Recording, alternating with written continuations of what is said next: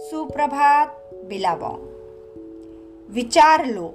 विचार लो कि मर्त्य हो। न मृत्यु से डरो कभी। मरो परंतु यूँ मरो कि याद जो करे सभी।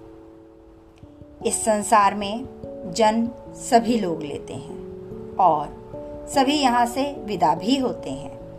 कुछ लोग इस धरती पर सिर्फ़ अपने लिए, अपने स्वार्थ के लिए जीते हैं और समाज व देश के लिए कुछ अच्छा कार्य नहीं करते। ऐसे लोगों का जीवन व्यर्थ होता है। ऐसे लोगों को न जीते जी सम्मान मिलता है और ना ही मरने के उपरांत उनका नाम आदर पूर्वक लिया जाता है।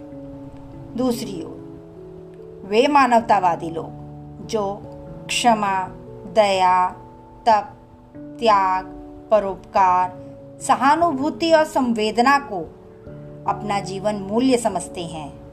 ऐसे लोग समाज व देश की भलाई के लिए अपना सर्वस्व बलिदान करने के लिए तैयार रहते हैं।